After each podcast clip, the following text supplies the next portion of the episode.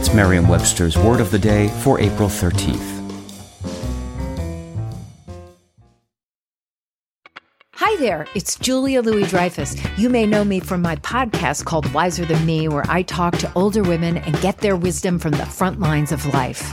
I was amazed by how many people told me our show made them look forward to getting older, which is why I'm here to talk about season two of the show. Sally Field, Billie Jean King, Beverly Johnson, Ina Garten, Bonnie Raitt, just to name a few. All hail old women. Wiser Than Me season two is out now from Lemonada Media. Today's word is minatory, spelled M I N A T O R Y.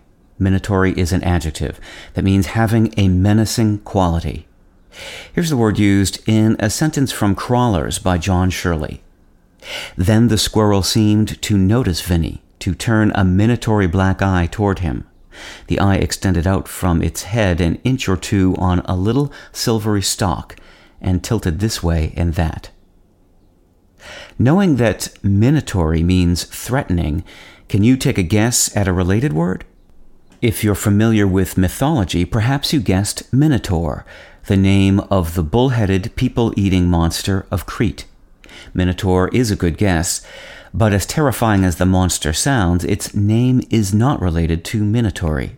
The relative we're searching for is actually the word menace.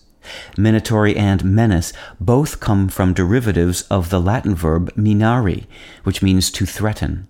Minatory was borrowed directly from late Latin, the word minatorius.